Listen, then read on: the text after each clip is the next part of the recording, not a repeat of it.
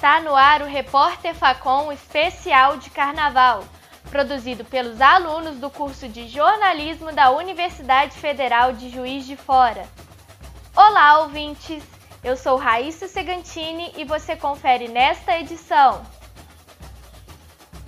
a trajetória do Carnaval Juiz Forano até os dias de hoje, as histórias das principais escolas de samba da cidade, alternativas às festas informações sobre a data durante a pandemia e muito mais. Fique com o repórter Facom.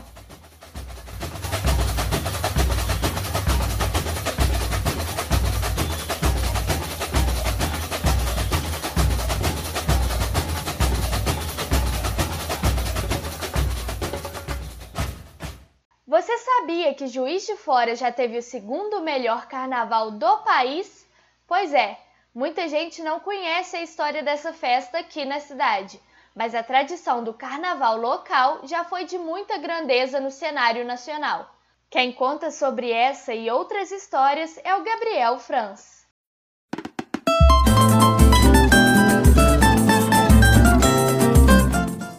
Quando pensamos em carnaval, nossa imaginação já nos leva direto para cidades como Rio de Janeiro, Salvador, Recife e outras cidades conhecidas pela sua folia. Mas se engana quem acha que Juiz de Fora também não tem uma história rica quando o assunto é carnaval. Desde antes de se tornar uma cidade reconhecida, quando ainda era a Vila Santo Antônio do Paraibuna, as festas e folias já aconteciam por aqui. Com os intrudos e cordões, brincadeiras que deram origem ao carnaval, os moradores da cidade desde sempre se acostumaram em fazer das ruas e casas locais para uma boa folia. No começo do século XX, a moda por aqui eram os bailes de carnaval, que reuniam a alta sociedade de Juiz de Fora para se encontrar em clubes da cidade. Sem muita participação popular, as ruas da cidade começaram a receber cada vez mais pessoas que queriam uma folia um pouco mais leve do que as dos bailes. E foi aí que tudo começou a ficar mais com a cara do carnaval que conhecemos hoje. Em 1933, é fundado o bloco Feito com Má Vontade, que se concentrava na Rua Alfred, esquina com a Avenida Rio Branco. Ele deu origem à escola de samba Turunas do Riachuelo, primeira escola de Juiz de Fora e a quarta do Brasil. Com a sua criação, mais e mais escolas de samba foram surgindo, o que culminou em 1966 no primeiro desfile de escolas de samba em Juiz de Fora. Pesquisadora do carnaval local, Rosileia Arcanjo conta um pouco de como foi esse desfile histórico para Juiz de Fora quando as escolas de samba Feliz Lembrança e Turunas do Riachuelo disputaram aí o primeiro carnaval oficial da cidade. A Turunas do Riachuelo apresentou um enredo sobre Belmiro Braga e a Feliz Lembrança, que foi campeã desse ano, apresentou o enredo Mascarada Veneziana. O crescimento dos desfiles oficiais, então, tem muito a ver com a organização desse desfile e também com a divulgação. A partir da década de 60 e 70, essa organização e essa divulgação foi se aprimorando cada vez mais para conquistar um público maior mesmo para o carnaval local. Depois da realização do primeiro desfile, a cidade começou a se destacar no Brasil como um dos melhores desfiles do país.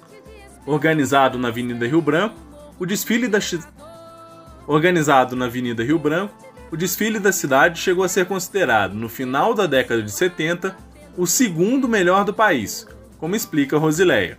Parte disso foi é, por causa da divulgação que se tinha do carnaval para todo o país. E também porque a cidade tinha um departamento autônomo de turismo que tinha como principal objetivo colocar o carnaval de Juiz de Fora para o país inteiro, né? o que rendia economicamente um ganho maior para a cidade nessa época.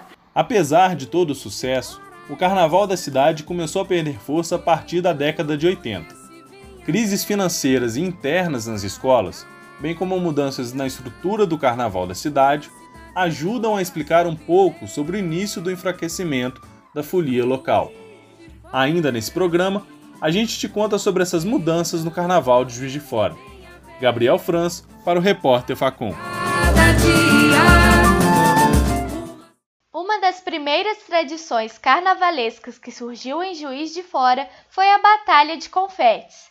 A festa marcava o início da folia na cidade, e um dos fundadores desse evento foi o Zé Kodak, nome tradicional do carnaval de Juiz de Fora. Lívia Porfírio conversou com ele e traz outras informações sobre a festa. Olá, Raíssa e ouvintes! Com certeza todo mundo tem uma lembrança de brincar com confete no carnaval quando criança. Você gostava dessa brincadeira, Raíssa? Olha, Lívia, eu achava tão legal e mágico ver todos aqueles confetes. Confesso até que dava vontade de brincar com isso mesmo fora do carnaval, e era realmente a diversão da garotada, não só nos bloquinhos, né? Mas também nos bailinhos da escola ou da vizinhança, como eu me lembro bem. Pois é, e foi assim que a Batalha de Confetes surgiu em Juiz de Fora, como uma brincadeira para toda a família. Era o primeiro bloco a desfilar na folia de carnaval. O Zé Kodak, um dos atuais organizadores do bloco, contou que os foliões se reuniam no centro da cidade para dar início à festa. É, ela já existe há muito tempo, há muitos anos, né? Desde o início do carnaval, a batalha de confete ela já existe. Inclusive, a batalha é feita justamente para abertura carnaval.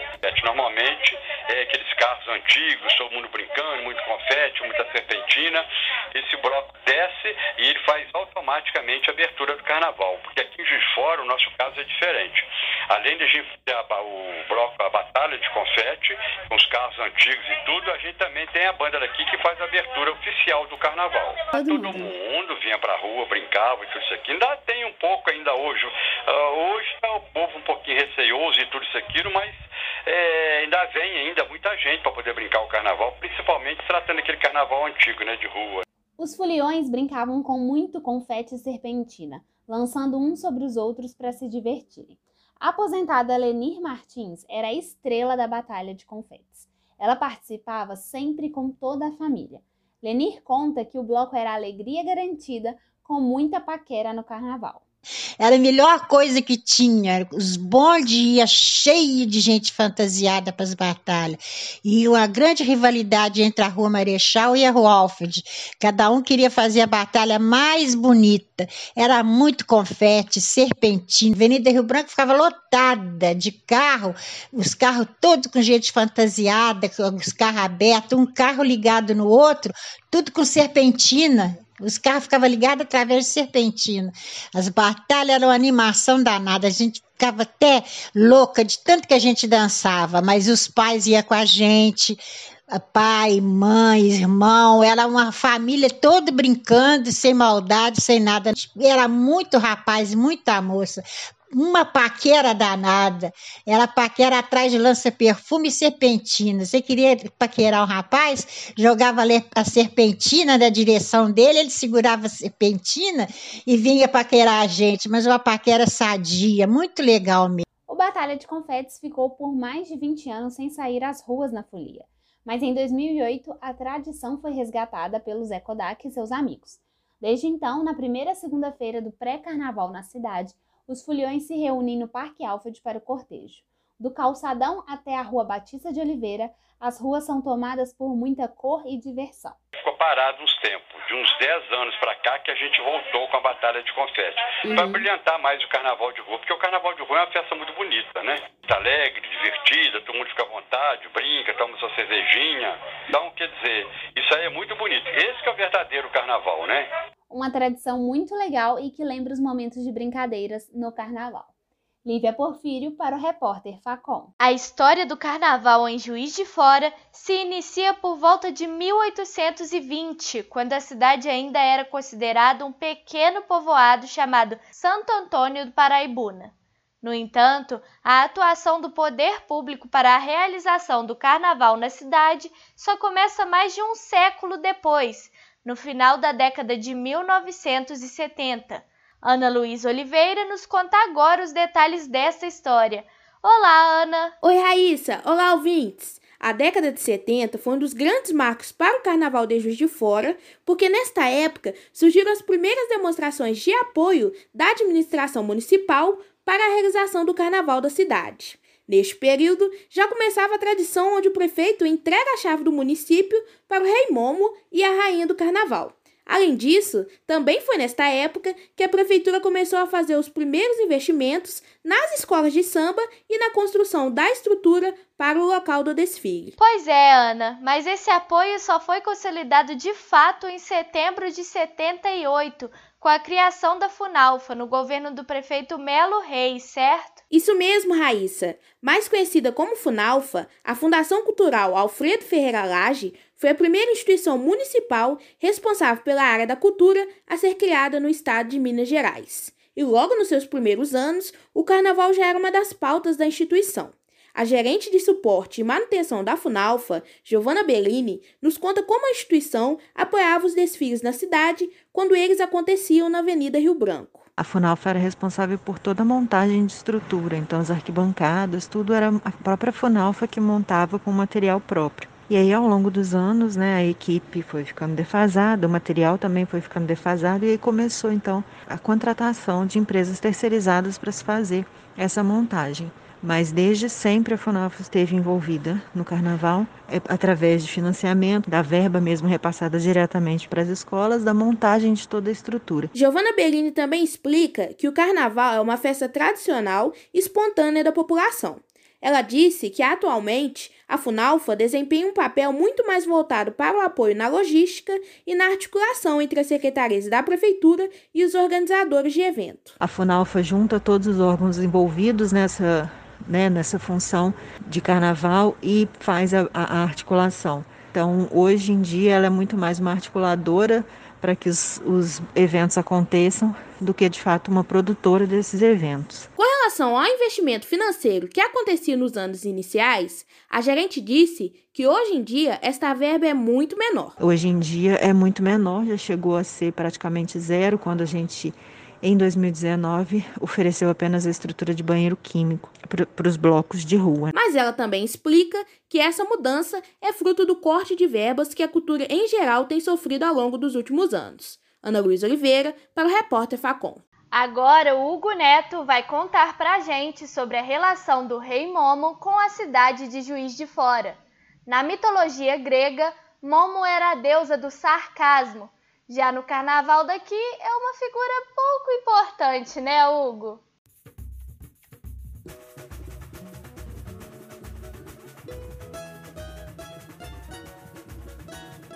Alô, comunidade bandeira!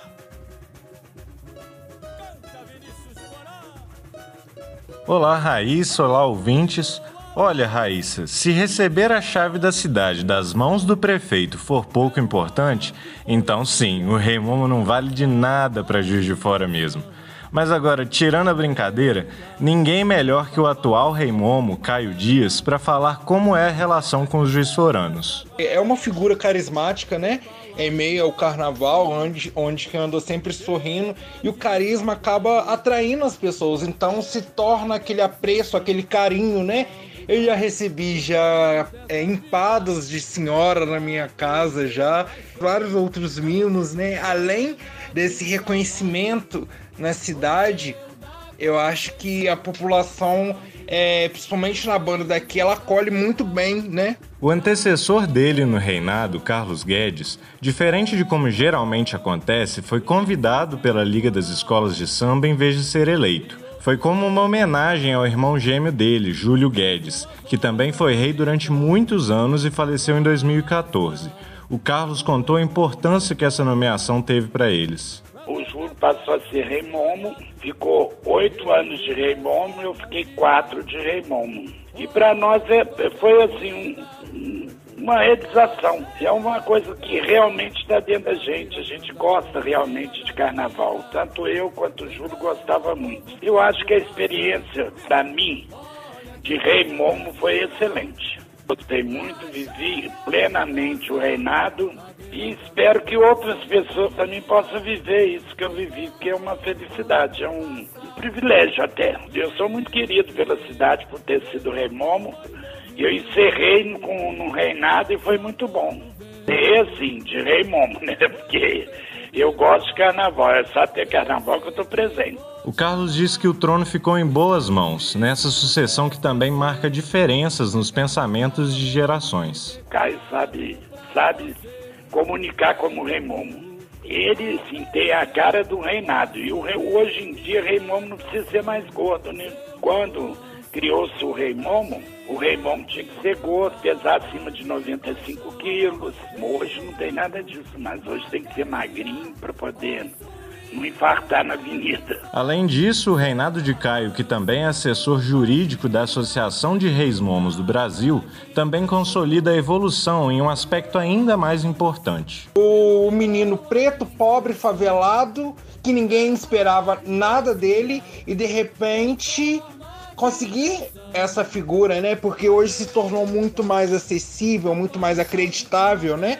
Porque vamos pegar aí na época dos Guedes, é, era imensurável, até mesmo questão da sociedade não estava tão preparada para isso, né? Eu quero mostrar para quem está vindo depois que é possível, é possível é, ser tudo de minoria e você conseguir chegar em algum lugar. Com tudo isso, deu para ver que o sarcasmo ficou só lá na Grécia Antiga mesmo, né, Raíssa? Hugo Neto para o repórter Facom.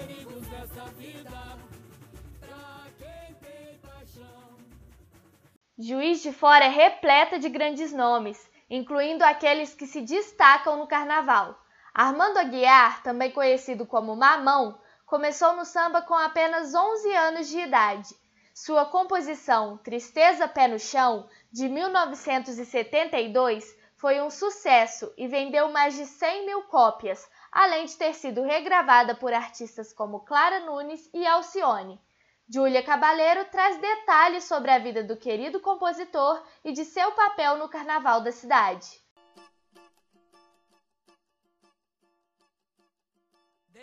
Olá, Raíssa. Olá a todos os ouvintes da Rádio Facom. Armando Fernandes Aguiar nasceu em 1938 e é popularmente conhecido como Mamão. Sua história no samba começou cedo.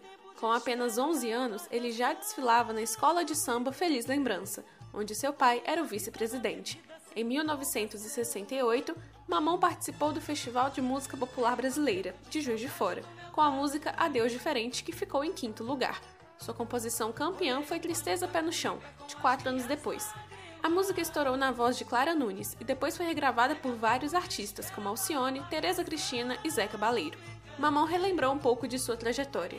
Meu primeiro festival foi em 1969 Daí para frente eu não parei mais. E fora os festivais que nós participamos aqui, na Zona da Mata, e, enfim, por aí afora. Eu comecei a fazer música, comecei a fazer samba, o pessoal começou a gostar, eu também comecei a gostar e não parei. Em 1973, depois de faturar novamente o primeiro lugar com a música Baianeira, Mamão foi um dos fundadores do Bloco do Beco, criado com a intenção de manter viva a tradição dos carnavais de rua. Ainda hoje, o bloco desfila pelas ruas da cidade arrastando multidões e foi reconhecido como patrimônio cultural tombado pelo município. Mamão nos conta sobre a importância do carnaval para Juiz de Fora. Carnaval é investimento. Além de ser uma, uma festa popular, além de resgatar a cultura popular, é um investimento.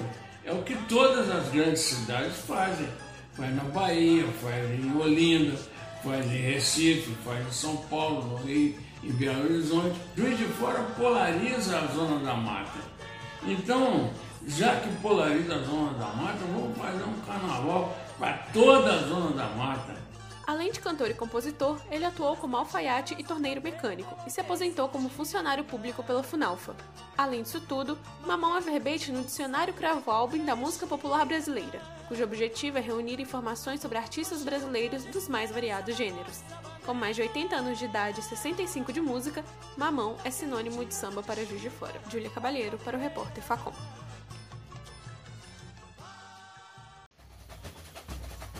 No próximo bloco, você vai saber sobre algumas das escolas de samba mais importantes da cidade. Fique com a gente!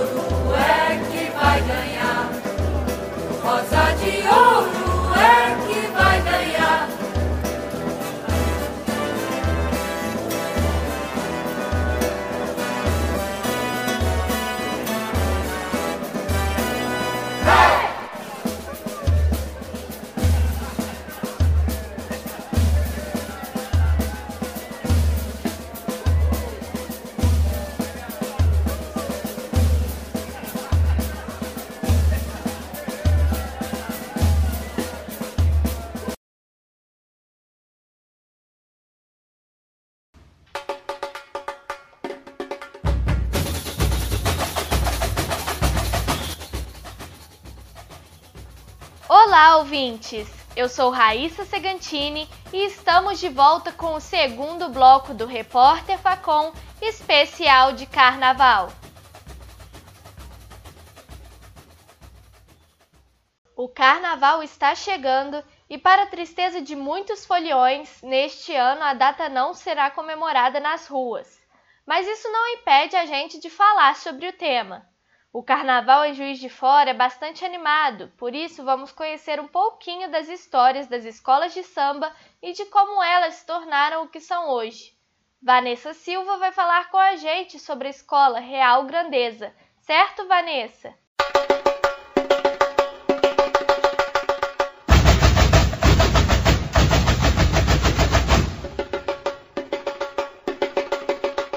Isso mesmo, Raíssa. Eu já estou em clima de carnaval por aqui e queria muito comemorar essa data nas ruas me divertindo.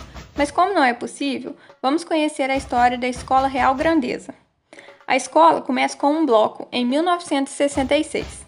Um pouco diferente de outras escolas de samba, a Real Grandeza surgiu a partir de uma brincadeira da comunidade da Avenida 7 de Setembro, Costa Carvalho e Olga Burnier, que no carnaval se fantasiavam para praticar esportes.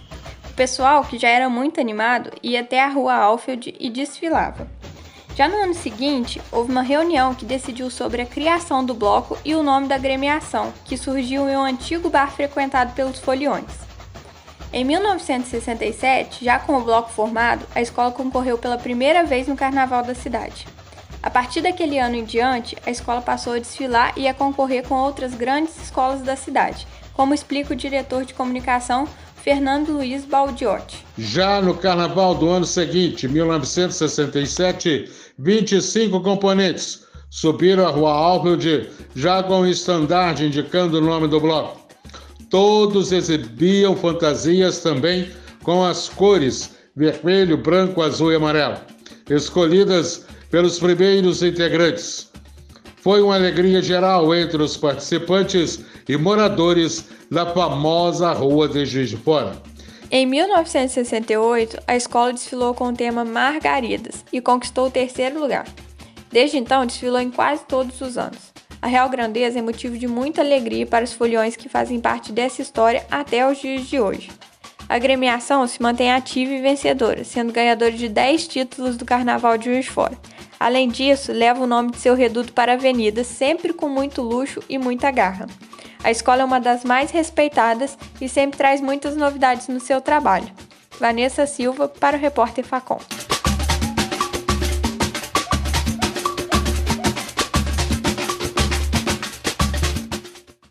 Agora é a vez de relembrar a trajetória de uma escola de samba tradicional do bairro Vila Olavo Costa, a Escola Juventude Imperial.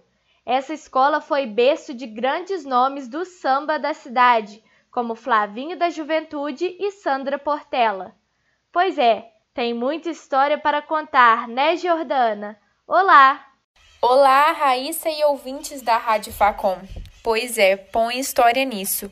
A Escola Juventude Imperial foi fundada em 1964 e a criação dessa escola está muito ligada aos negros. Boa parte dos enredos exaltam a cultura africana. E o reduto da agremiação está nos bairros Vila Furtado de Menezes e Vila Olavo Costa. O diretor de marketing da Juventude Imperial, Glaucio Honório, conta pra gente um pouquinho dessa escola tão tradicional em Juiz de Fora. A fundação da escola está intimamente ligada à família Chaves. É, a família Chaves ela reuniu integrantes do, do bloco e batuqueiros para tocar, cantar e sambar pelas ruas da cidade, tirar o bloco da, apenas da comunidade e levar para as ruas da cidade. Logo, então, a Juventude Imperial começou a desfilar no carnaval da, da cidade, no grupo de blocos, assim que era chamado o segundo grupo na, na época, assumindo as suas cores verde e branco. E a partir de 1967, ela começou a competir nesse, nesse grupo. Em 68, apesar dela não ter vencido esse grupo, ela começou a chamar atenção, por, é, porque, segundo a, a sociedade, ela apresentava o autêntico samba no pé. A Juventude Imperial fez vários espetáculos que marcaram a história do desfile entre as escolas de samba de Juiz de Fora e ficou conhecida como Bateria Nota 10. O Glaucio explica de onde vem esse nome. É, a bateria foi ficando cada vez mais famosa e cada vez mais forte, né? Porque é, esses conhecimentos do Rio de Janeiro é, foram sendo agregados pela, pela escola, principalmente pela bateria, o que fez com que a bateria ficasse, além de famosa, ficasse muito forte. A Juventude Imperial, durante muitos anos, só recebia notas 10 na, na bateria e ficou conhecida assim como a bateria nota 10. E esse ano, já que não teremos carnaval, o melhor a se fazer é mesmo resgatar as boas lembranças. O Glaucio Honório, diretor de marketing da Juventude Imperial, conta pra gente sobre alguns desfiles e letras de samba que consagraram a escola. Mais marcante de todos, o que ficou mais famoso, foi o Carnaval do Povo no Mundo dos Astros, de 1979, o famoso samba do Tarol. Esse ficou famoso, ao contrário do que muita gente pensa, o samba ficou famoso, o desfile nem tanto. Em 1979, a juventude ficou em quinto lugar apenas, no carnaval com seis escolas. É, mas o samba marcou. O samba marcou tanto que em 2005 ele foi reeditado no Carnaval da cidade. E nessa reedição ele varreu o Carnaval da cidade. A Juventude Imperial foi campeã de ponta a ponta. A juventude tem um tarô e a morte do pessoal. Agora é noite, é noite enfim, é quando o povo a lua chega juventude. Essa é a Juventude Imperial, uma escola de samba tradicional de Juiz de Fora que carrega tantas boas memórias. Eu fico por aqui, Jordana Neves, para o repórter Facom. Muita gente não sabe que Juiz de Fora tem a quarta escola de samba mais antiga do Brasil. A Turunas do Riachuelo comemorou recentemente 87 anos e é a segunda maior campeã do Carnaval Juiz Forano. O Gabriel Ferreira é quem conta essa história para a gente. Oi, Raíssa! Olá a todos os ouvintes do Repórter Facom. Em 1933, um grupo de rapazes queria festejar o carnaval em Juiz de Fora e criou um bloco que passava pela rua Silva Jardim, no bairro Morro da Glória. Ali surgiu Feito como a Vontade, que foi histórico por si só ao criar um ambiente para os sambas que eram cantados no Bar Alvorada, na Avenida dos Andradas. Entre o grupo de sambistas estava Armando Toche, mais conhecido como Ministrinho, um dos maiores nomes da história do samba juiz forano. Diga o que quiser, não se vive só do pão. Daquele bloco ia surgir no ano seguinte a primeira escola de samba de Minas Gerais e a quarta mais antiga do Brasil, a Turunas do Riachuelo. Antes mesmo dos campeonatos oficiais, a Turunas já era chamada de a campeoníssima pelos sambas cantados nas batalhas de confetes.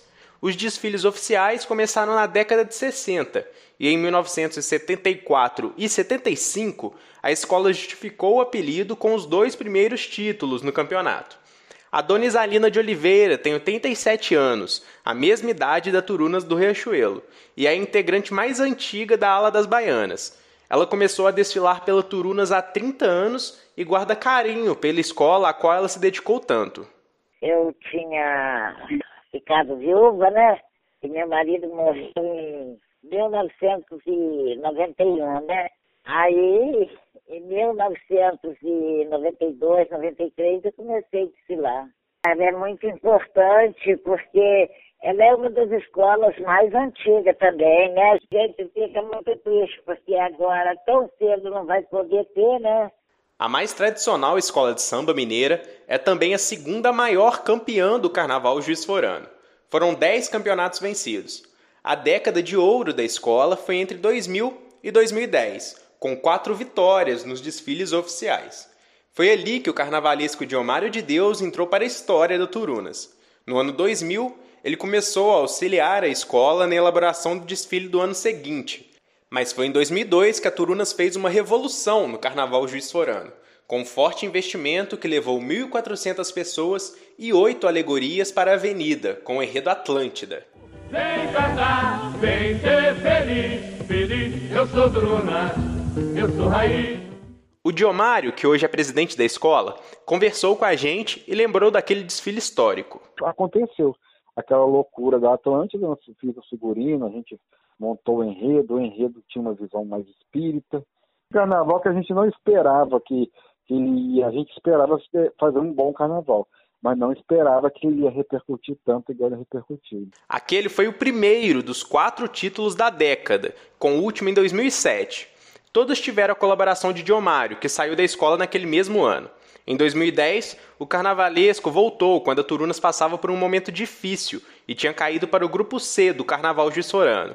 Após dois anos, a escola voltou para o grupo principal e permaneceu lá até o último desfile, em 2017. Depois de quatro anos com a Turunas longe da avenida, o que fica é a esperança pelo retorno dos desfiles como diz o próprio presidente Diomário. A gente tem que fazer o desfile, porque o desfile é o que vai marcar a escola de samba. Ela foi feita para desfilar. Ela não foi feita para ficar ali com a quadra fechada e a gente reunindo, né? Vivendo só de memórias. Para quem quiser conhecer ainda mais da história da Turunas do Riachuelo, a escola está atualizando o canal próprio do YouTube com vários vídeos de desfiles antigos. Para ver, é só procurar o canal com o nome Turunas do Riachuelo no YouTube. Gabriel Ferreira para o repórter Facom. Outra escola de samba tradicional aqui na cidade é a Grêmio Recreativo Escola de Samba Partido Alto. Fundada em 1967, a escola teve início nas ruas do Largo do Riachuelo. Pablo Figueiredo traz outras informações da história da Partido Alto. Olá, Pablo! Então, no início a escola de samba não tinha uma sede fixa? Explica pra gente. Olá, Raíssa e ouvintes da Rádio Facom. Isso mesmo, Raíssa. A partir do alto, que tinha o nome de As Pastorinhas do Morro, começou apenas como um bloco de rua. Criada por amantes do carnaval, a partido se apresentou por quatro anos nesse formato. Em 73, já contava com um número maior de integrantes e veio a decisão de se preparar para o primeiro desfile como escola de samba em 1974. Nessa ocasião, foi vice-campeã do carnaval. Rádio tocando a canção que diz: Carnaval é festa, é samba, é o povo feliz. Com o crescimento e popularidade da escola, foi preciso procurar novos espaços para se prepararem para os carnavais. Atualmente, a Partir do Alto fica localizada na Avenida Brasil, bem ao lado da atual passarela do samba, no Mariano Procópio. A escola, que também é chamada de Verde Rosa, possui as mesmas cores de sua madrinha, a Escola Carioca Estação Primeira de Mangueira. Conversamos com a atual presidente do Partido Alto, Regina Rabelo, que está na escola de samba desde pequena. Ela já desfilou como passista, porta-bandeira e está em seu terceiro mandato como presidente. Em nossa conversa, falou sobre o ponto alto da escola na década de 80. Foi o melhor carnaval da cidade, os desfiles muito, umas escolas muito ricas, entendeu? Assim, na Rio Branco, com um público muito bom. Foi a fase de ouro dos desfiles da cidade, pode-se dizer. Porque ser sambista é devoção. Mas ser partido alto, nego, é um motivo de muita alegria. Com o futuro da história, o fantástico será o que a Partido Alto já foi campeão do Carnaval da cidade por três vezes no grupo especial e por duas vezes no grupo A.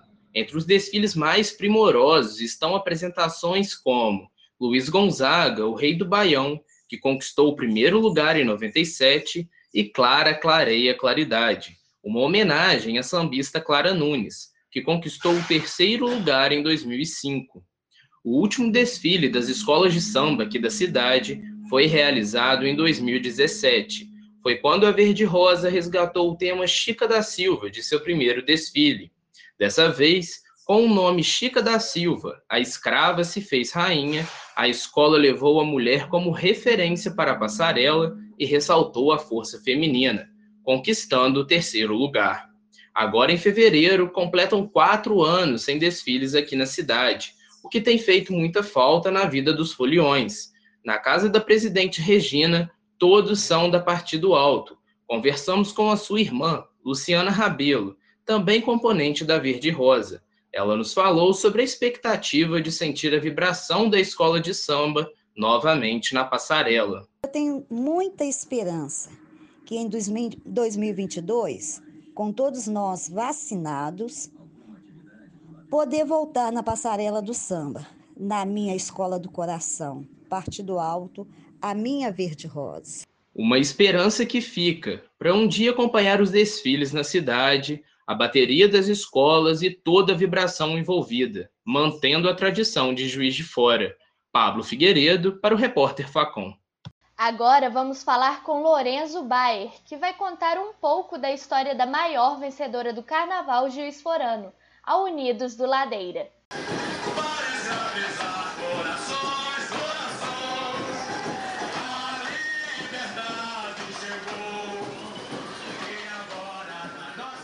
Acabamos de ouvir Navio Negreiro, o samba enredo que em 1988 deu o primeiro título do Grupo A do Carnaval de Juiz de Fora à agremiação Unidos do Ladeira.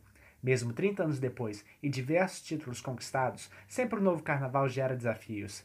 É o que nos conta Maria Cláudia Venturini, que durante 20 anos compôs o corpo da diretoria da agremiação. É, teve uma ala que nós confeccionamos uma vez, junto com atual presidente, hoje o Marcos, nós pegamos três alas para fazer, por final fizemos quatro.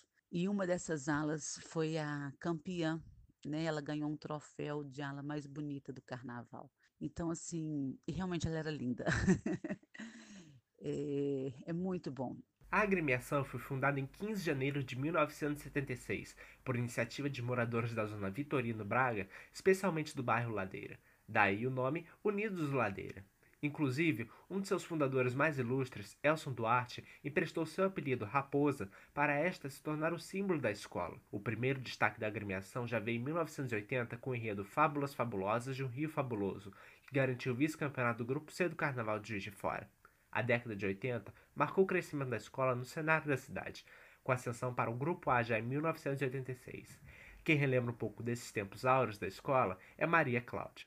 E samba, o samba que mais marcou isso é difícil, mas eu acho que o da Clara Nunes, tanto a primeira vez, eu era muito pequena, mas eu me lembro do, da comemoração que foi na rua quando a gente ganhou e quando reeditou esse samba também. A consolidação da escola veio com o título de 1988, que seria o primeiro de uma série de 12 conquistados entre a década de 90 até 2015 Enredos como Quem Comeu, Comeu, Quem Não Comeu, Não Come Mais, de 2001, e Porque Hoje é Sábado, de 2010, marcaram a escola de samba, garantindo títulos e honrarias. O carnavalesco Fábio Esteves relembra um pouco desses momentos.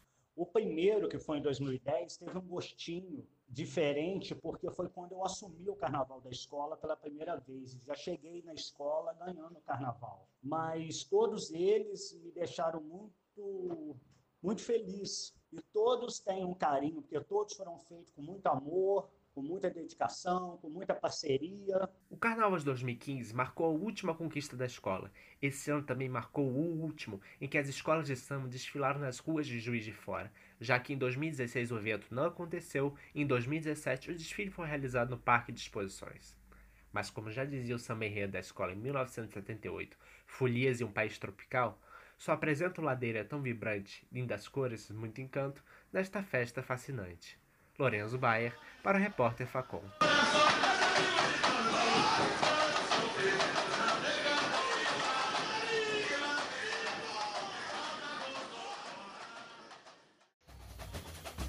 Nosso especial de carnaval está apenas começando. Voltamos logo mais com o terceiro bloco.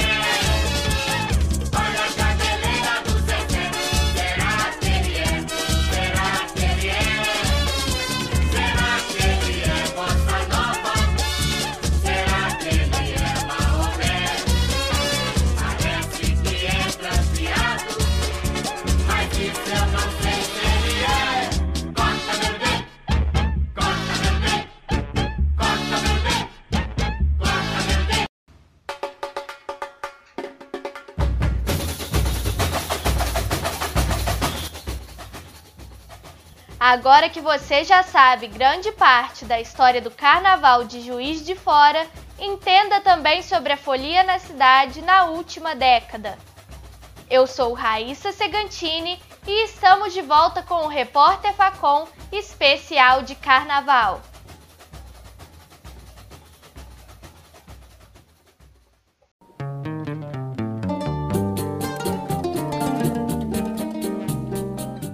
Como o segundo melhor carnaval do país passou de um sucesso para o quase desaparecimento. Se nos anos 70 Juiz de Fora era vista como uma referência de folia, nos anos 80 as mudanças começaram a fazer com que o nosso carnaval perdesse força no cenário nacional. Com as mudanças constantes no local dos desfiles, entre 1981 e 89, as escolas de samba desfilaram na Avenida Francisco Bernardino, Avenida Getúlio Vargas, Rua Alfred e também em diferentes pontos da Avenida Rio Branco. Em 1991 e 92, inclusive, não houveram desfiles na cidade. Ainda nos anos 90, o carnaval é transferido para a Avenida Brasil. Com tantas alterações de locais, o público foi aos poucos se afastando dos desfiles na cidade. Com os anos, as escolas de samba se tornaram dependentes de verbas da prefeitura e do poder público. Pesquisadora de carnaval, Rosileia Arcanjo explica que uma das mudanças necessárias para que o carnaval volte a ter força na cidade parte da independência das escolas em relação a essas verbas.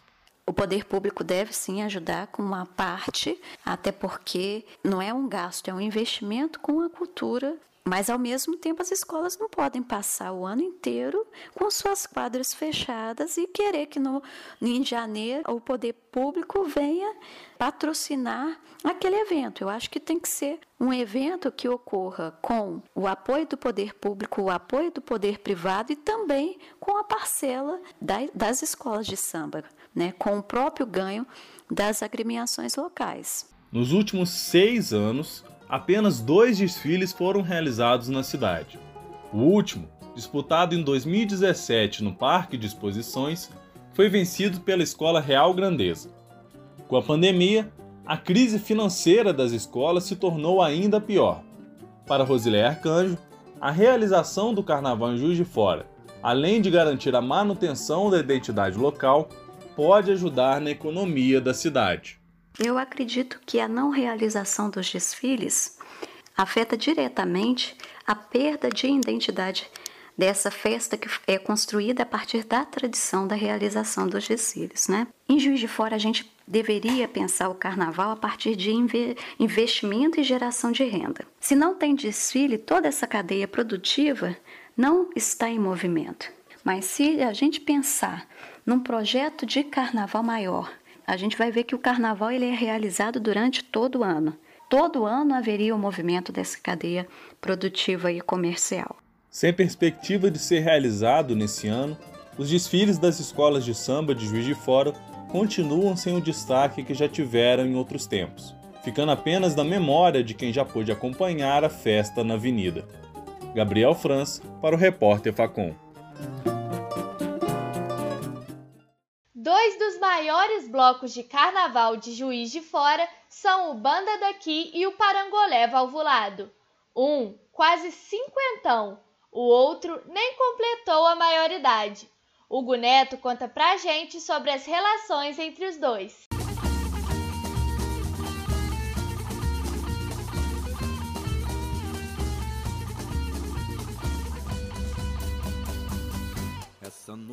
Olá, Raíssa e ouvintes da Rádio Facom. Lá em 1972, uma turma de 15 a 20 amigos se juntou para começar o carnaval mais cedo. O que eles não esperavam era a proporção que isso ia tomar. O comandante da banda daqui, Zé Kodak, explicou melhor essa história. Tinha carnaval domingo, segunda e terça, não tinha nada no sábado.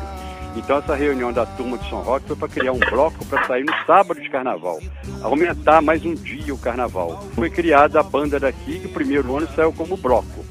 Bloco nos dois, três primeiros anos. Depois, como ela veio crescendo, crescendo, crescendo, e passou banda daqui. Foi criado um bloco realmente para fazer uma animação do carnaval, mas nunca se imaginava que ia chegar como chegou. Que hoje a banda daqui ela arrasta com 7, 50, 60 mil pessoas. A gente não imaginava. Nós fizemos um bloquinho para brincar de uma mesmo conhecidos, amigos. O bloco cresceu tanto que em 2005 foi tombado como patrimônio cultural de Juiz de Fora. O Zé Kodak contou que o motivo principal para isso é a tradição que se mantém.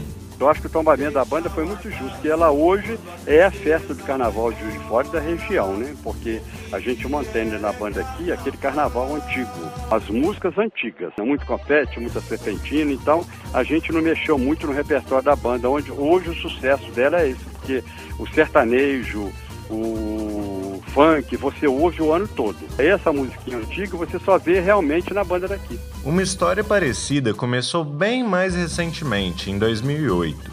Um dos vocalistas do Parangolé Valvulado, Roger Rezende, falou como foi a criação do bloco, que também cresceu mais do que se imaginava. O Parangolé Valvulado surgiu a partir de uma ideia do Ângelo Goulart e da Valéria Faria. Eles pensaram em criar um bloco que desfilasse antes do carnaval e que reunisse os amigos e os diversos artistas amigos. O bloco, como a maioria dos blocos, ele surgiu sem pretensão assim, de arrastar a multidão. Era apenas uma brincadeira entre os amigos, um encontro onde todos pudessem estar juntos, curtindo, tocando e brincando o carnaval. Porém, em pouco tempo virou um fenômeno do carnaval de Juiz de Fora, né? Nos surpreendendo também. Diferente do resgate de tradições que a banda daqui faz, o parangolé tem seu forte na inovação e irreverência, como definiu o Roger. Um dos diferenciais do parangolé valvulado é desfilar com músicas feitas por compositores integrantes do bloco, né? Tanto os frevos que embalam os desfiles quanto os esquentas pré-desfiles. Outra diferencial é a fusão né, da instrumentação. Percussão, guitarras, baixo, enfim. A instrumentação que cria uma atmosfera musical que mescla o frevo, que é o gênero musical carro-chefe do bloco, com uma pegada rock and roll energizando o desfile e os foliões, sempre com temas e enredos bem reverentes. O bloco que começou na rua Benjamin Constant, logo aos 10 anos realizou o sonho dos organizadores de desfilar na Avenida Getúlio Vargas. E na segunda edição contou até mesmo com a presença do músico Arnaldo Batista, da banda Os Mutantes, homenageado no enredo daquele ano. Hugo Neto para o repórter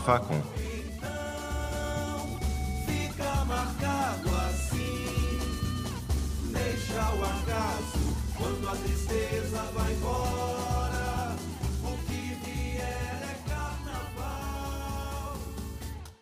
Agora vamos conversar sobre o pré-carnaval da cidade, que desde 2010 tem ganhado muita força em Juiz de Fora com os blocos de rua. Quem nos conta os detalhes é Ana Luísa Oliveira. Olá, Raíssa! Olá, ouvintes da Rádio Facom! Exatamente! Para falarmos sobre o carnaval em Juiz de Fora, não podemos esquecer dos blocos que agitam a cidade. Afinal de contas, eles foram a grande atração do carnaval nos últimos anos. A gerente de manutenção e suporte da Funalfa, Giovanna Bellini, explica que o pré-carnaval no município surgiu em 2010, após uma conversa de muitos anos com a Liga das Escolas de Samba. E aí, em 2010, a Funalfa resolveu colocar isso em prática e, e trazer shows, né? E aí, é, trazer muitos shows na Praça Antônio Carlos, e aí também valorizando os blocos é, domésticos de luxo, Parangolé, e eles foram, né, durante esse, esse início, eles foram crescendo, o Parangolé começando, né, e o Doméstica retornando e foram criando uma identidade e, e começaram a se fortalecer. Giovanna Bellini também conta que atualmente a cidade tem cerca de 70 blocos de pré-carnaval. Ela disse que tanto os blocos mais tradicionais, como o Bloco do Beco e o Pintinho de Ouro, quanto os mais novos, têm ocupado espaços e vem crescendo a cada ano. O diretor do bloco Come Quieto, Luiz Gustavo Maciel, afirma que, assim como as escolas de samba, os blocos são fundamentais para o carnaval. Ele nos disse que são dois movimentos inseridos e completamente assimilados pela nossa cultura. Por isso, para ele, os blocos nunca vão deixar de existir. Sempre vai ter, por menor que seja, aquele bloquinho da rua, onde junta as crianças da rua para curtir, bota uma caixa de som e faz uma festa ali para as crianças poderem brincar e pular fantasiadas, seja um bloco gigante, como tem vários pelo Brasil afora, seja um bloco de dentro de um clube. Luiz Gustavo também nos contou que o Come Quieto foi criado em 2011 por um grupo de amigos que tinham vontade de fazer um bloco de carnaval na região do bairro Alto dos Passos. Além disso, ele também informou que a ideia era fazer um bloco que valorizasse a cultura mineira, a convivência com os amigos e a família. Um bloco de carnaval é, voltado para família, saudável, né, saudável, assim, aquele prazer de estar com os outros, então, esse que era o intuito do Come Quieto. E apesar das mudanças que ele teve, de deixar de ser um bloco de rua, ele não deixou de ser um bloco. E aí a gente mudou o local, mas ele continua carregando tudo aquilo que ele já tinha na sua essência. Em Juiz de Fora,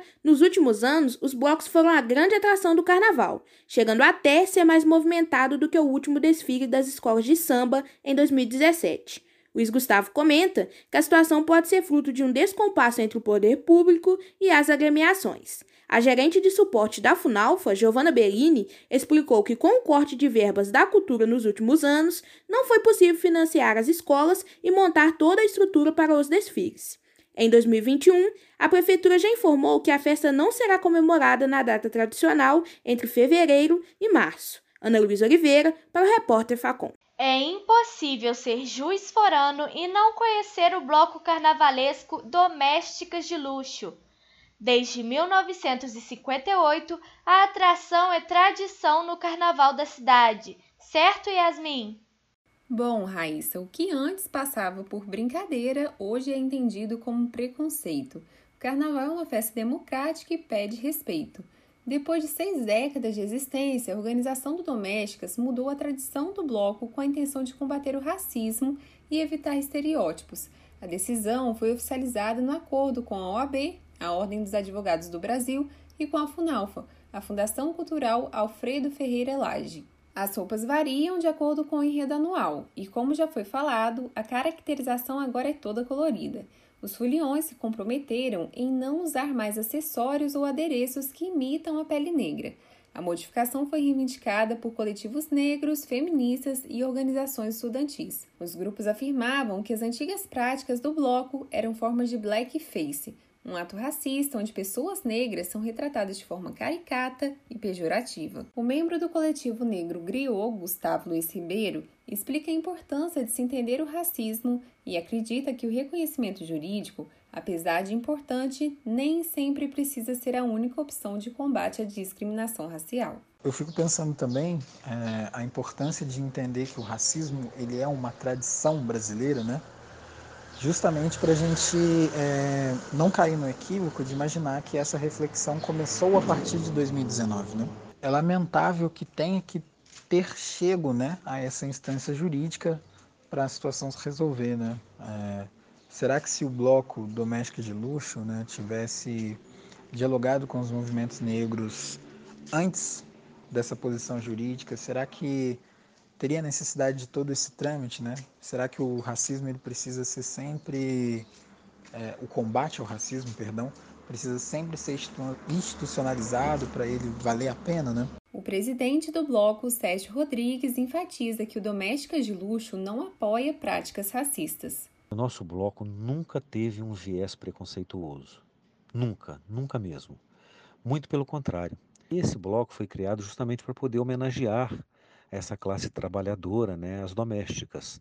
As domésticas que ficavam em casa tomando conta dos filhos, das patroas, tomando conta da casa, né, para as patroas poderem é, pular, brincar o carnaval.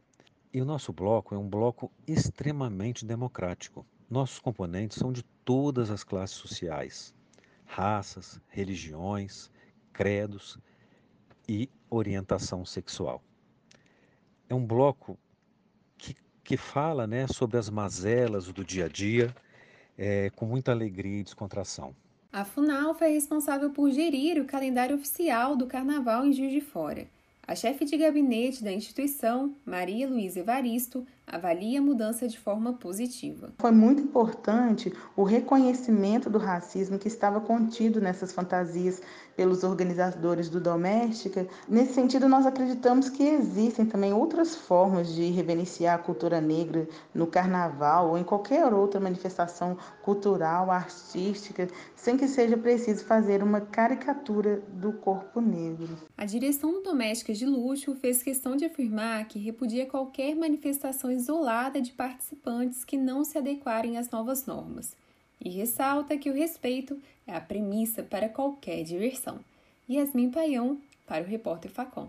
Com o feriado de carnaval cancelado em 2021, as expectativas para a folia de rua nos próximos anos é ainda maior. Júlio Gelli traz outros detalhes sobre o assunto. Olá, Raíssa e todos os ouvintes da Rádio Facom. Sem feriados, sem aglomeração e sem carnaval de rua, a maior festa popular do país vai ser totalmente atípica em 2021. O carnaval arrasta milhões de brasileiros pelas ruas todos os anos com os bloquinhos e impacta positivamente nas vendas do comércio e no setor de turismo mas o medo de aumentar os casos de Covid-19 fez com que muitas regiões brasileiras cancelassem as festividades. Aqui em Juiz de Fora, o grupo Batuque Delas é famoso na cidade desde 2013. O projeto reúne mulheres no samba e no batuque e movimenta o carnaval juiz forano. A coordenadora do Batuque Delas, Fabrícia Vale, conta como está sendo a participação do grupo no carnaval deste ano. Ao longo desse processo de pandemia, a participação do, do Batuque Delas vem sendo pelas redes sociais, né? na movimentação das redes sociais. E assim que as atividades puderem retornar, as pessoas vão ficar sabendo. Significa que a gente não pensou em nenhuma alternativa para o projeto se encontrar e comemorar e reunir online nesse momento. Mas enquanto os desfiles de escolas de samba e os bailinhos não acontecem, o jeito é adiar a comemoração e se preparar com muita animação e otimismo para o carnaval de rua dos próximos anos. A coordenadora do Batuque Delas, Fabrícia Vale, espera que essa festa tão querida seja cada vez mais valorizada e inclusiva. Eu acho que sim, que vai haver uma necessidade muito grande das pessoas se encontrarem, produzir mais presença, mais trocas corporais, né? E a gente vai passar a ter um outro olhar para ir e acho que até dá mais importância para esse tipo de coisa. E eu espero que o carnaval aconteça de maneira cada vez mais democrática e com espaço de diálogo e aberto às diversidades e às diferenças que cada manifestação cultural possa ter, né? Júlia, agora falando sobre o comércio. Os bares e restaurantes que costumam aumentar as vendas durante o feriado de carnaval vão sentir bastante os efeitos do cancelamento das comemorações. Quais são as expectativas para este setor?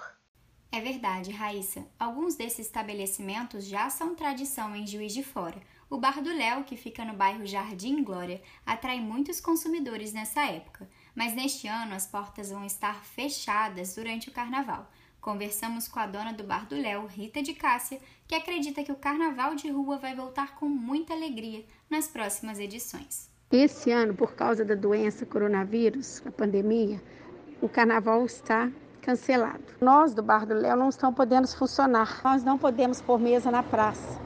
Então, mesmo não tendo carnaval, se a gente estivesse botando mesinhas na praça, famílias viriam passar a tarde, passar o domingo, passar o sábado, sem festa de carnaval. Eu tenho muita expectativa que isso tudo vai passar, que nossos carnavais, que fez tanta alegria para tantas pessoas, vai estar de volta. Em breve, outros carnavais, outras folias, outras fantasias, tudo de bom para acontecer, porque carnaval é tudo de bom.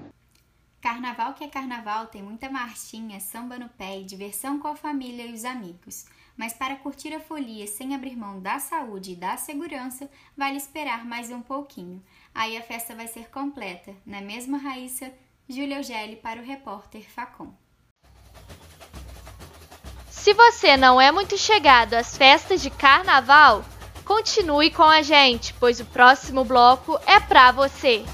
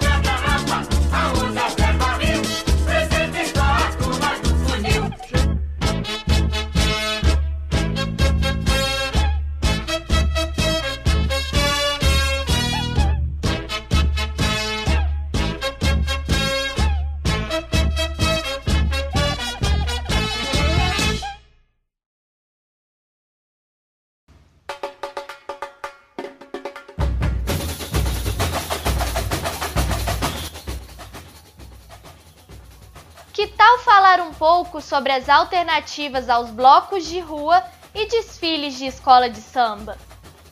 Eu sou Raíssa Segantini e estamos de volta com o especial de carnaval do repórter Facom.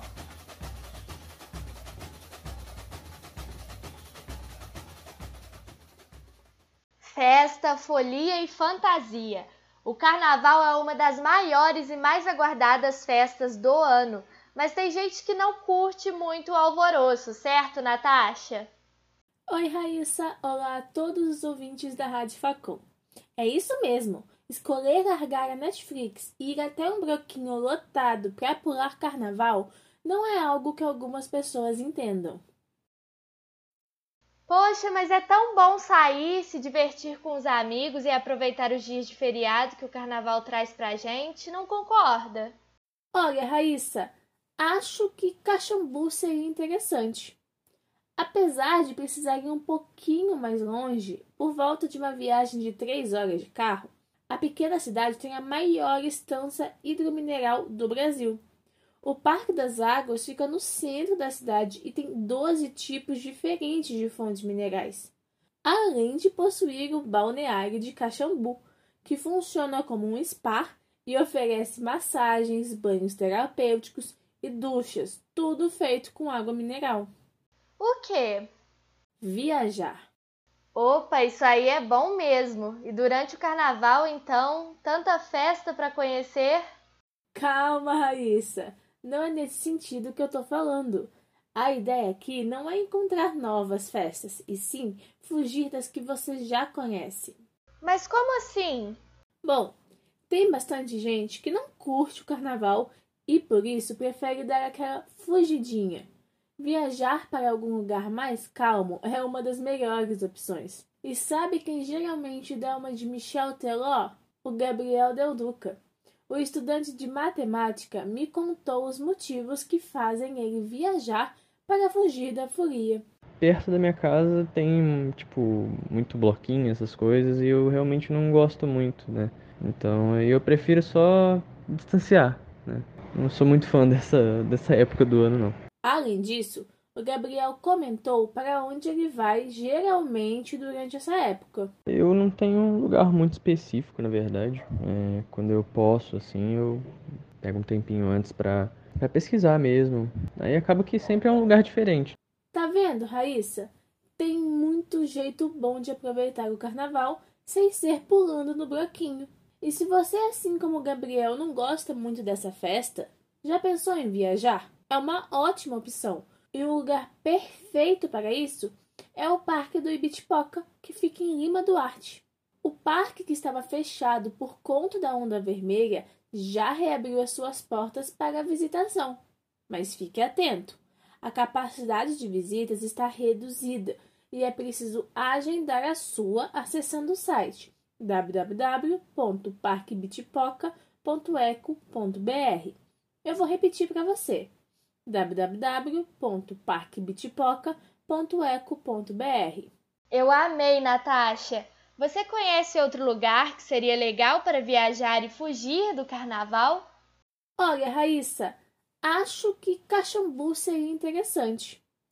Apesar de precisar ir um pouquinho mais longe, por volta de uma viagem de três horas de carro, a pequena cidade tem a maior estância hidromineral do Brasil.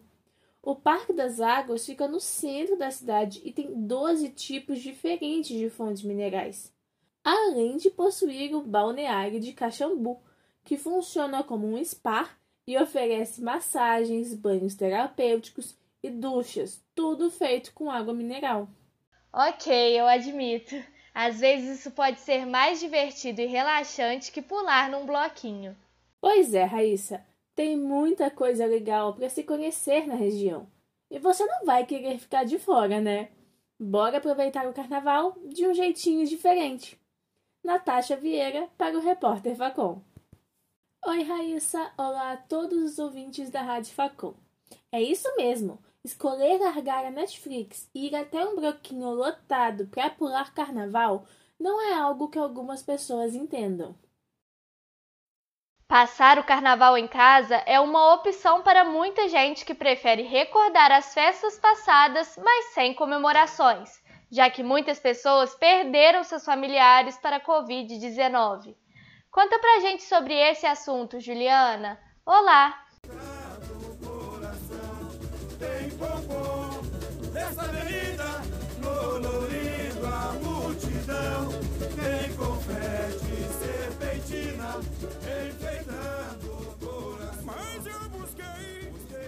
Olá, Raíssa e ouvintes da Rádio Facom.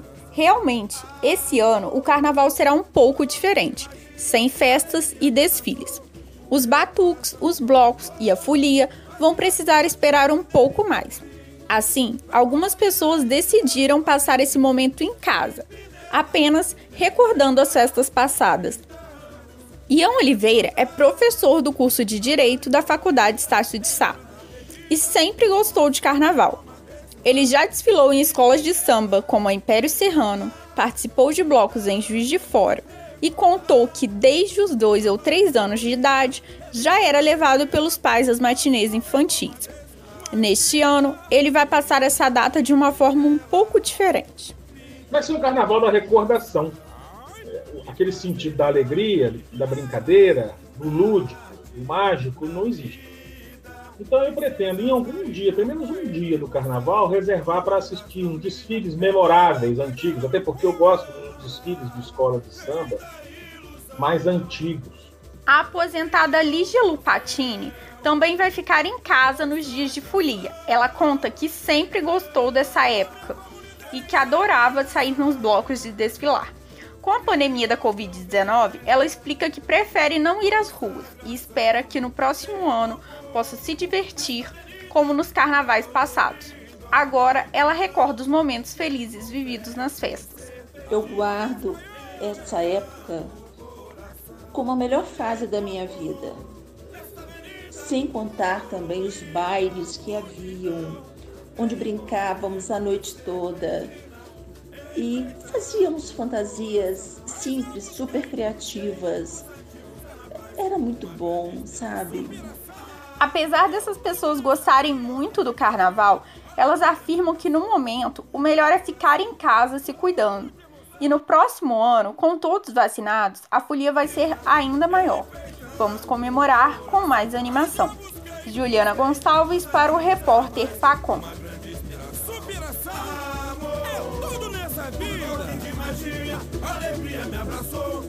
me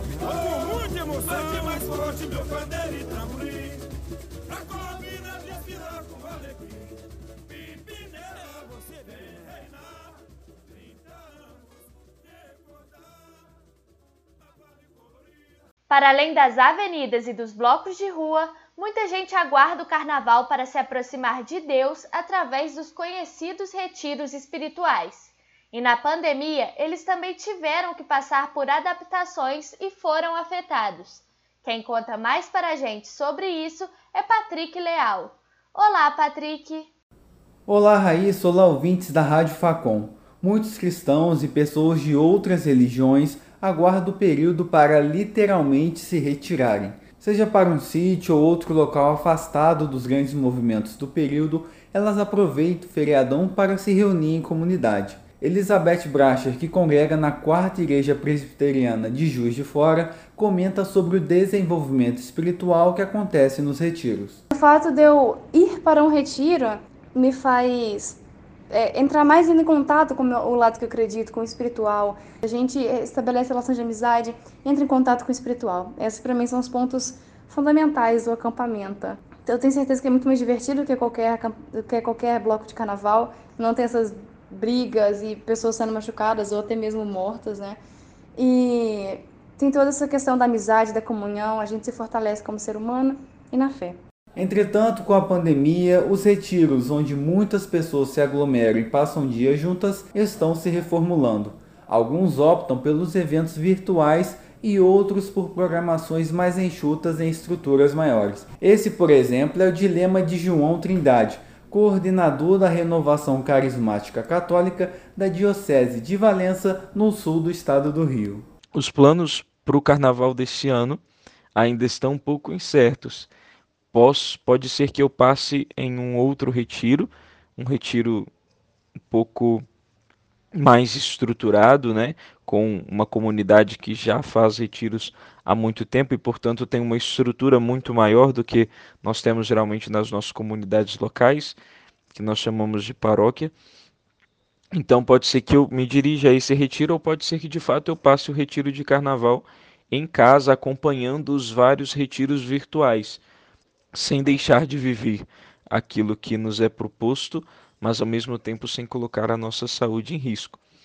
O desafio é grande principalmente para os organizadores, como é o caso do jornalista Pedro Pérez, que conta um pouco sobre a programação para o evento do Carnaval de 2021 na primeira Igreja Batista do Retiro, em Volta Redonda, também no sul do estado do Rio. É, então, a igreja que eu congrego vai fazer uma conferência voltada para jovens. Só à noite, porque em vários, é, em vários lugares o feriado foi cancelado, muita gente vai, algumas pessoas terão que trabalhar. Vai ser no sábado, no domingo, na segunda e na terça. Vai estar tudo organizado dentro dos protocolos de segurança que, a, que os decretos da cidade é, liberam. E vai ser um período assim muito bacana, muito bacana mesmo.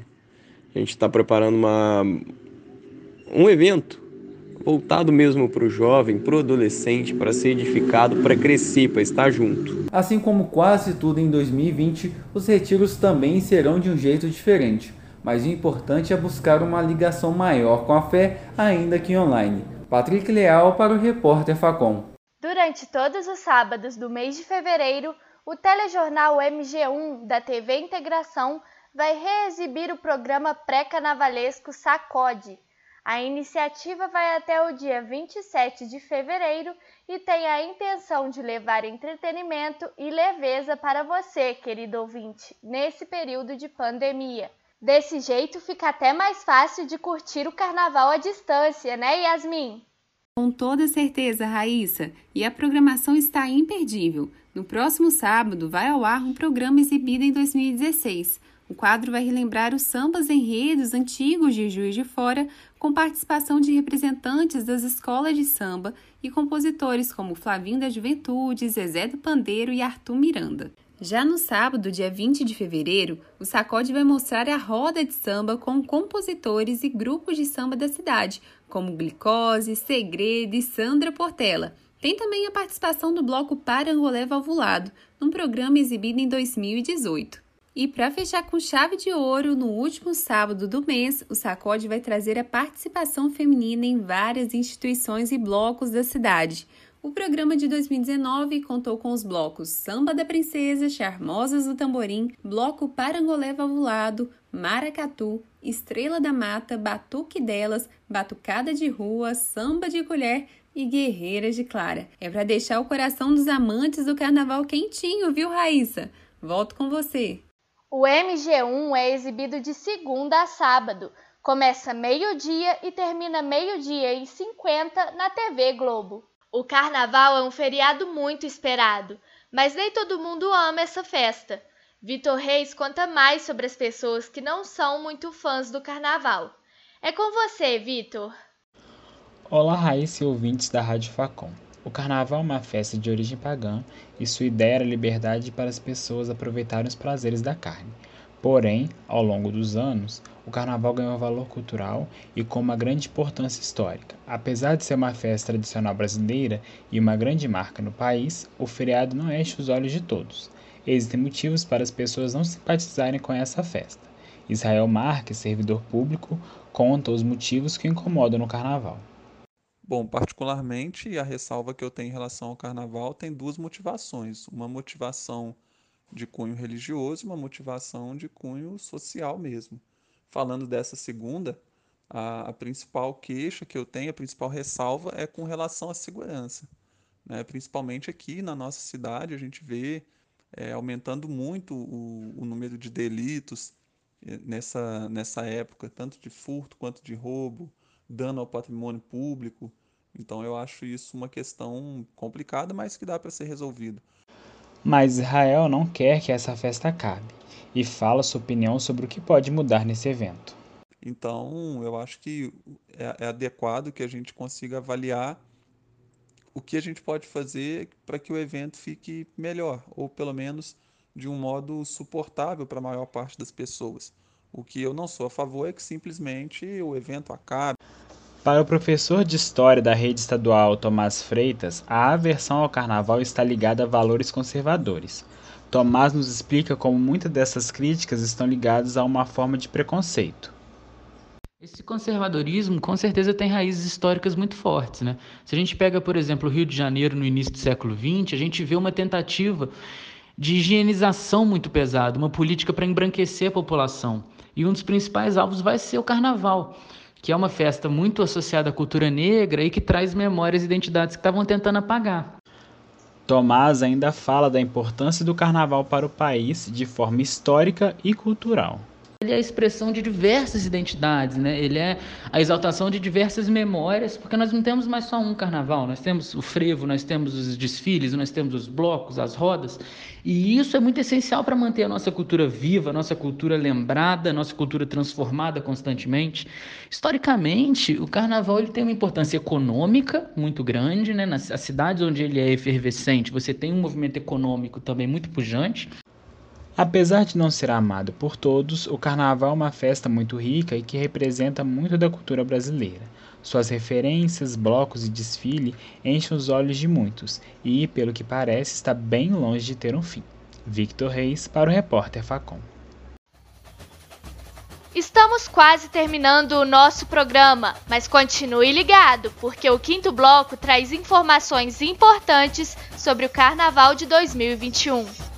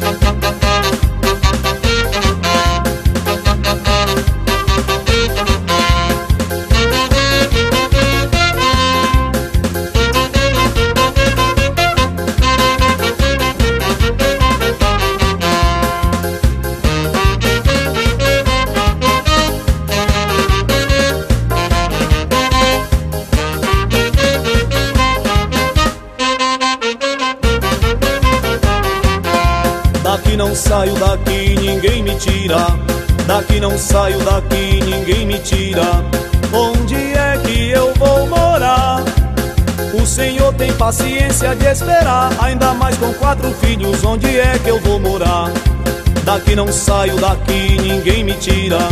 Daqui não saio daqui, ninguém me tira. Onde é que eu vou morar? O Senhor tem paciência de esperar, ainda mais com quatro filhos, onde é que eu vou morar?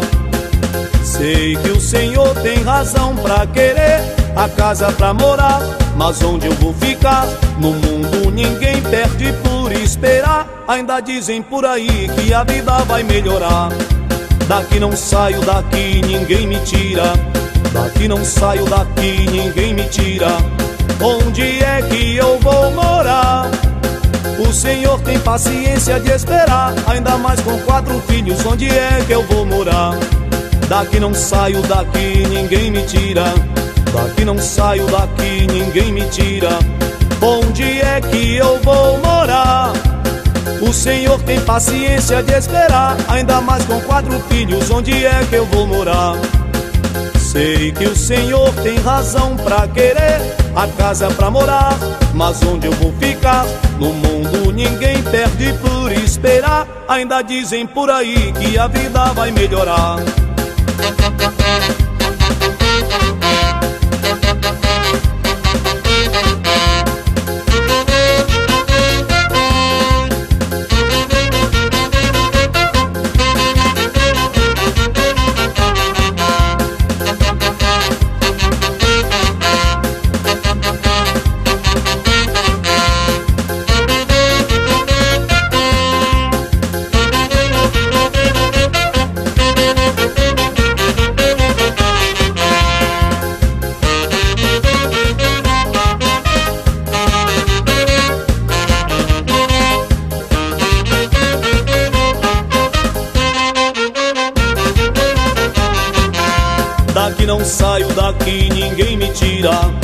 Daqui não saio daqui, ninguém me tira. Onde é que eu vou morar? O Senhor tem paciência de esperar, ainda mais com quatro filhos. Onde é que eu vou morar? Daqui não saio daqui, ninguém me tira. Daqui não saio daqui, ninguém me tira. Onde é que eu vou morar? O Senhor tem paciência de esperar, ainda mais com quatro filhos, onde é que eu vou morar? Sei que o Senhor tem razão pra querer a casa pra morar, mas onde eu vou ficar?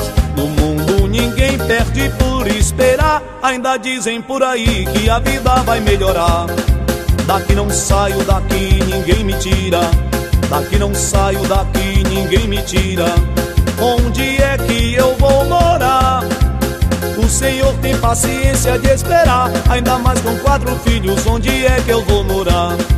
Daqui não saio, daqui ninguém me tira. Daqui não saio, daqui ninguém me tira. Daqui não saio, daqui ninguém me tira. Daqui não saio, daqui ninguém.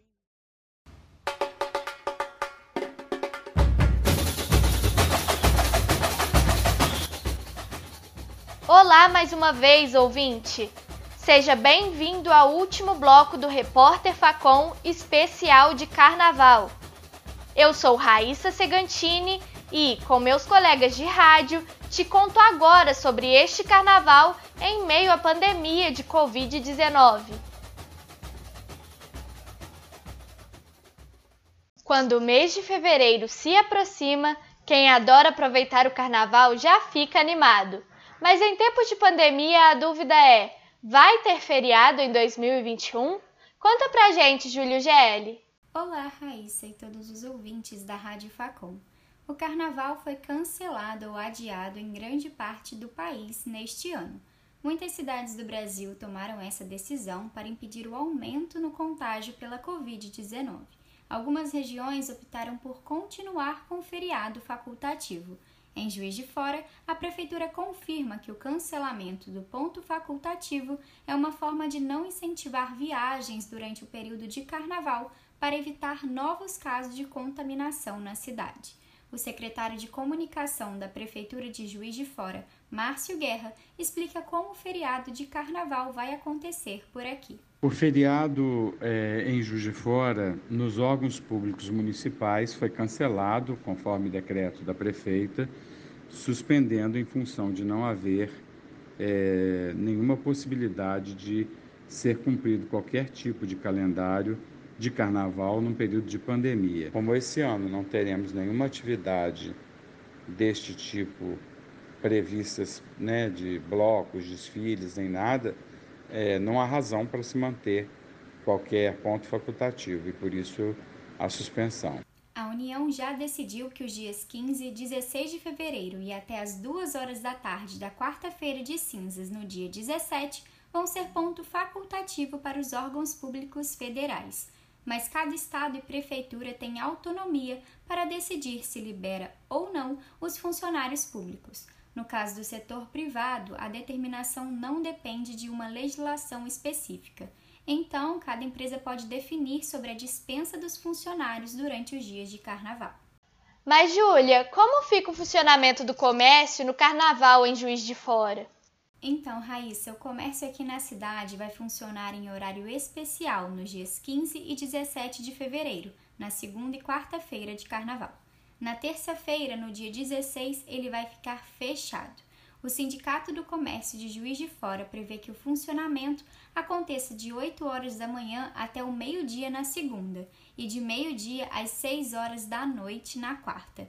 O gestor da loja de roupas Caricatura, Pedro Toledo, conta que as expectativas de vendas para o período são altas, já que neste ano a loja, que fica no centro da cidade, vai abrir no carnaval. Durante o período de carnaval, né, nos anos em que a gente de fato é, não trabalha nesses dias, né, a gente tem uma queda vertiginosa do nosso faturamento, porque as pessoas estão envolvidas com, com as festividades do carnaval e aí, portanto, a gente não tem uma venda muito boa né? nem no sábado, nem na segunda, nem na terça e nem na quarta-feira. A gente acredita que o movimento será muito melhor do que nos outros anos.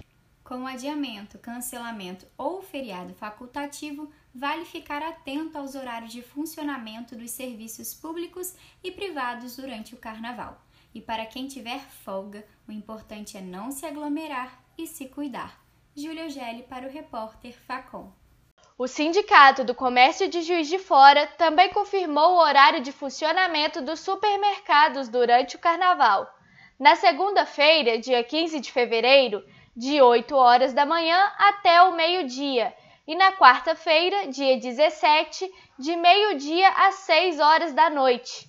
Vale lembrar que ainda não temos uma previsão de data para a folia de carnaval acontecer em 2021 Até agora, o que se sabe é que muitos estados pretendem adiar o evento para junho ou julho deste ano, mas isso vai depender do avanço da vacinação contra o coronavírus no Brasil.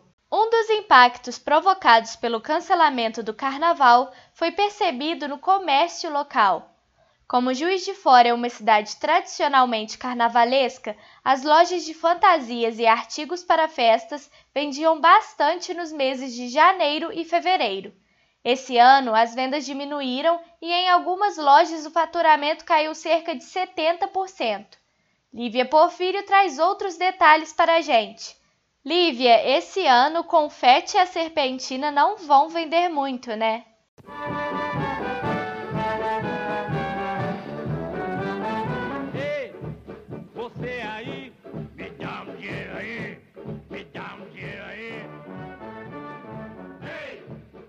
Olá, Raíssa e ouvintes da Rádio Facom.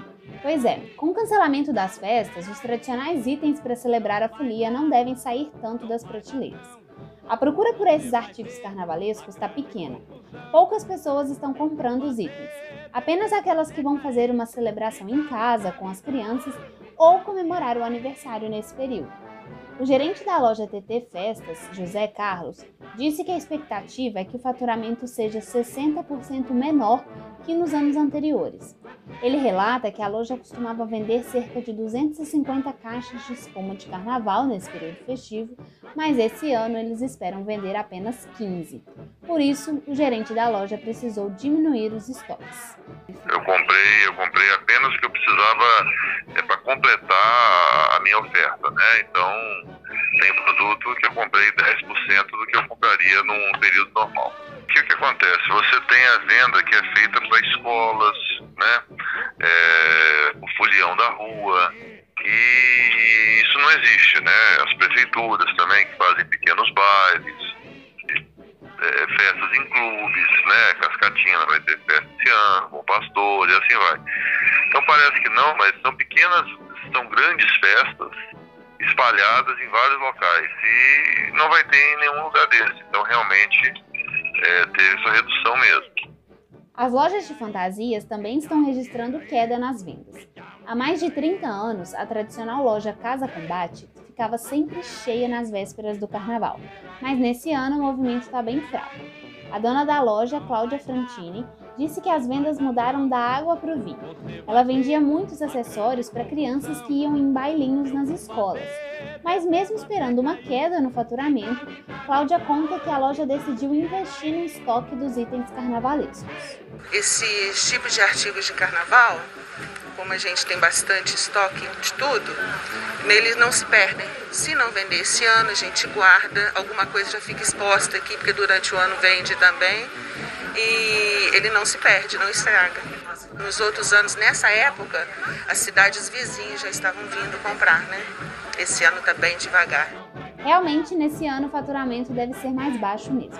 A expectativa dos lojistas é que a situação sanitária melhore e que no próximo ano a festa seja maior. Lívia Porfírio para o repórter Facom.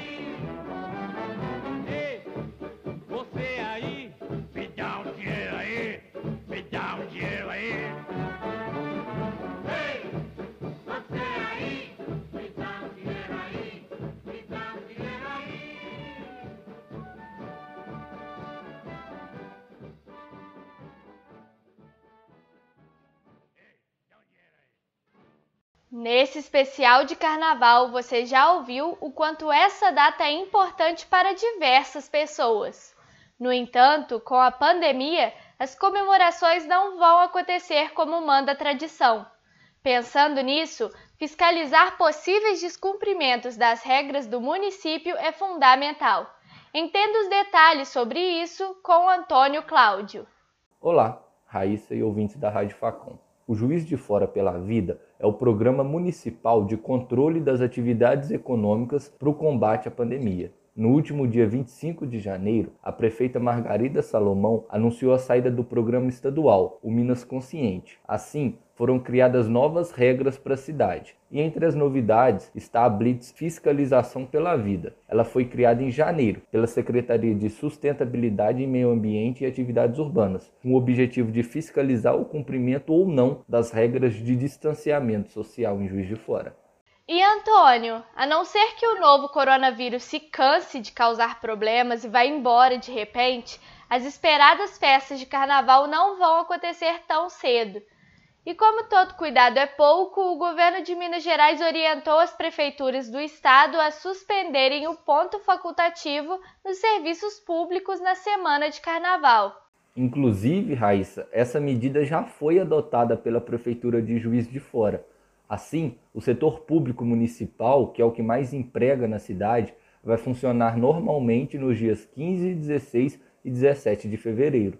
A ideia é manter a rotina. Mesmo assim, sendo carnaval, é preciso ter atenção redobrada com possíveis festas clandestinas.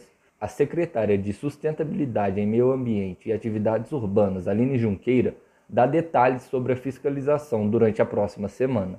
A gente está numa missão que é de tentar reduzir as aglomerações. E, evidentemente, isso vai estar tá funcionando no final de semana e durante o carnaval. A gente tem equipes de plantão que reúne agentes de trânsito, guarda municipal, fiscais e PM. E a nossa inteligência vai estar tá atenta, mapeando, definindo as nossas rotas. Então, eu conto é com vocês. Eu acho que o mais importante é todo mundo prezar pela vida do outro e, por isso, evitar aglomeração e aguentar um pouquinho, que a vacina já está aí e de repente, ano que vem, todo mundo pode comemorar o carnaval. Caso haja o descumprimento das regras de distanciamento social, as pessoas podem denunciar para fiscalização pela vida. A denúncia pode ser feita tanto por ligação quanto por mensagens de WhatsApp. Para ambos os casos, o número é 32 3690 7984. Repetindo, 32 3690 7984. O contato pode ser feito a qualquer dia e horário. Antônio Cláudio, para o repórter Facom. Tava na esperança que o Carnaval 2021 fosse acontecer? Pode ir guardando a fantasia porque dessa vez não vai rolar. Ou será que vai? Quem conta isso pra gente é a Natasha Vieira. Olá, Natasha! Oi, Raíssa, e olá aos ouvintes da Rádio Facom. Não tem essa não pode deixar a sua fantasia separada sim. O carnaval vai acontecer, só que de um jeitinho diferente. Me explica essa história melhor, Natasha. Então, Raíssa, desde o início da pandemia, nós tivemos que nos adaptar em muita coisa, certo? Uma delas foi aprender a fazer festa sem aglomeração. Verdade, 2020 foi o ano das lives, teve de tudo. Isso mesmo. E por que no carnaval seria diferente? Sair para aglomerar está fora de consideração, mas nada impede de comemorar dentro de casa. Certo, mas Juiz de Fora vai ter algum evento nesse estilo? Na verdade, Raíssa, tem um evento que já está acontecendo. O Museu de Cultura Popular da Universidade Federal de Juiz de Fora, instalado no Fórum da Cultura, está com uma exposição chamada Ó Abre Alas, que vai acontecer até o dia 26 deste mês. O evento está trabalhando com a exposição de bonecas utilizando fantasias que fazem parte da história do carnaval brasileiro. Nossa, muito legal! De onde eles tiraram essa ideia? Boa pergunta. Quem vai poder explicar isso melhor é o auxiliar de agente de cultura e arte do Fórum da Cultura, Saulo Machado.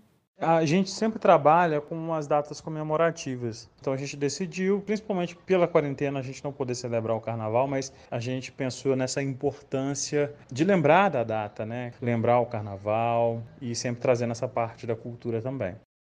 É realmente muito legal, Natasha. Mas não tem nenhum evento mais dançante? Relaxa, Raíssa, tem sim.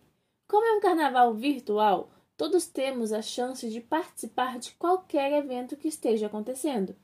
Então se prepara, porque tem muita coisa. E uma delas vai ser o E-Carnaval, da Sul América. A companhia de seguros, que está fazendo 125 anos, decidiu dar um presentão pra gente com esse carnaval virtual. Foram chamados artistas de diversos lugares do Brasil, como Preta Gil, J Quest, entre outras atrações. Amei essa ideia! E quando ele vai acontecer? Como eu assisto? Me conta tudo! Calma, Raíssa! A live vai ser feita no dia 12 deste mês, das 6 horas da tarde até as 9 da noite.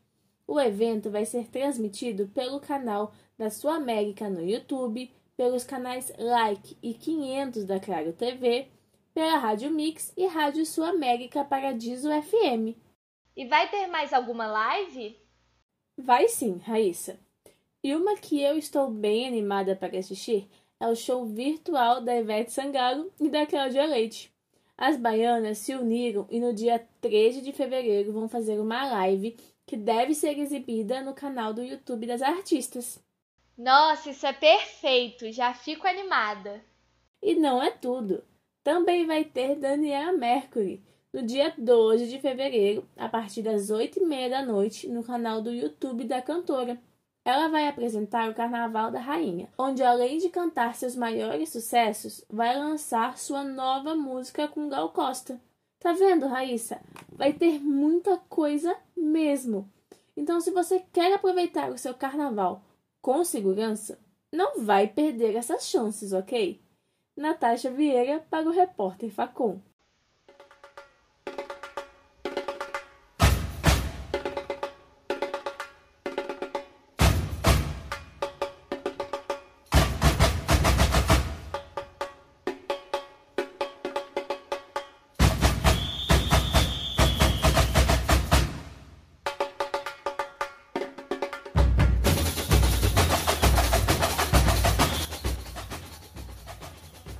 Ficamos por aqui com mais um Repórter Facom, dessa vez com a edição especial de Carnaval.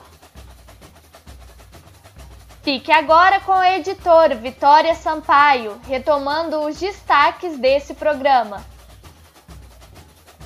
Muito obrigada por sua companhia e aproveite o Carnaval 2021 com responsabilidade redobrada, cheio de adaptações mas ainda com muita alegria e esperança que dias festivos vão voltar.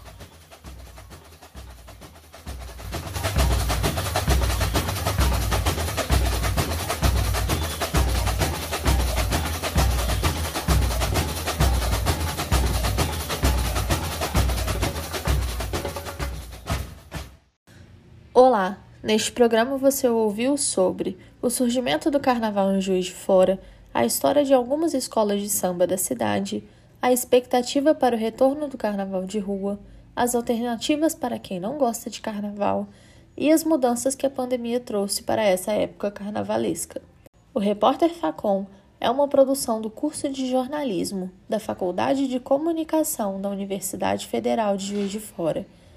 As reportagens foram de Ana Luísa, Antônio Cláudio, Gabriel Ferreira, Gabriel Franz, Jordana Neves, Hugo Neto, Júlia Cabaleiro, Júlia Ugeli, Juliana Gonçalves, Lívia Porfírio, Lorenzo Bayer, Natasha Vieira, Patrick Leal, Pablo Figueiredo, Vanessa Silva, Vitor Reis e Yasmin Paião. Na produção de Rafael Domingos, na apresentação de Raíssa Segantini. O repórter Facom é orientado pelo professor Álvaro Eduardo Trigueiro Americano. Voltamos em breve com outra edição especial do Repórter Facom. Fique agora com a música Tristeza Pé no Chão, composição de Mamão, nosso famoso sambista juiz forano, na voz de Clara Nunes. Até a próxima. Tchau.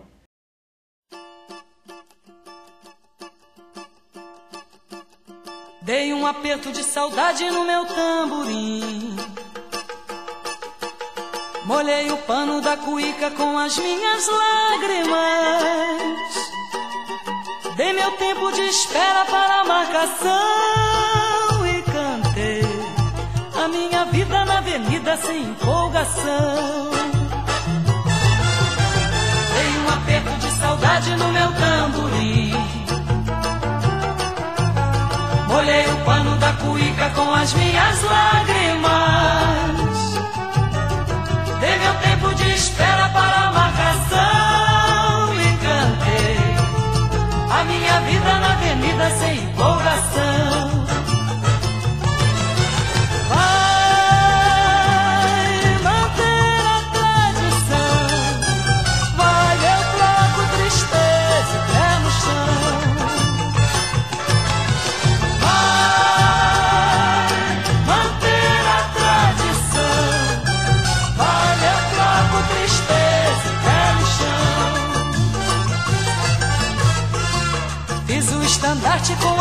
As mágoas. Usei como destaque a tua falsidade. Do nosso desacerto fiz meu samba enredo. Do velho som da minha surda dividi meus versos.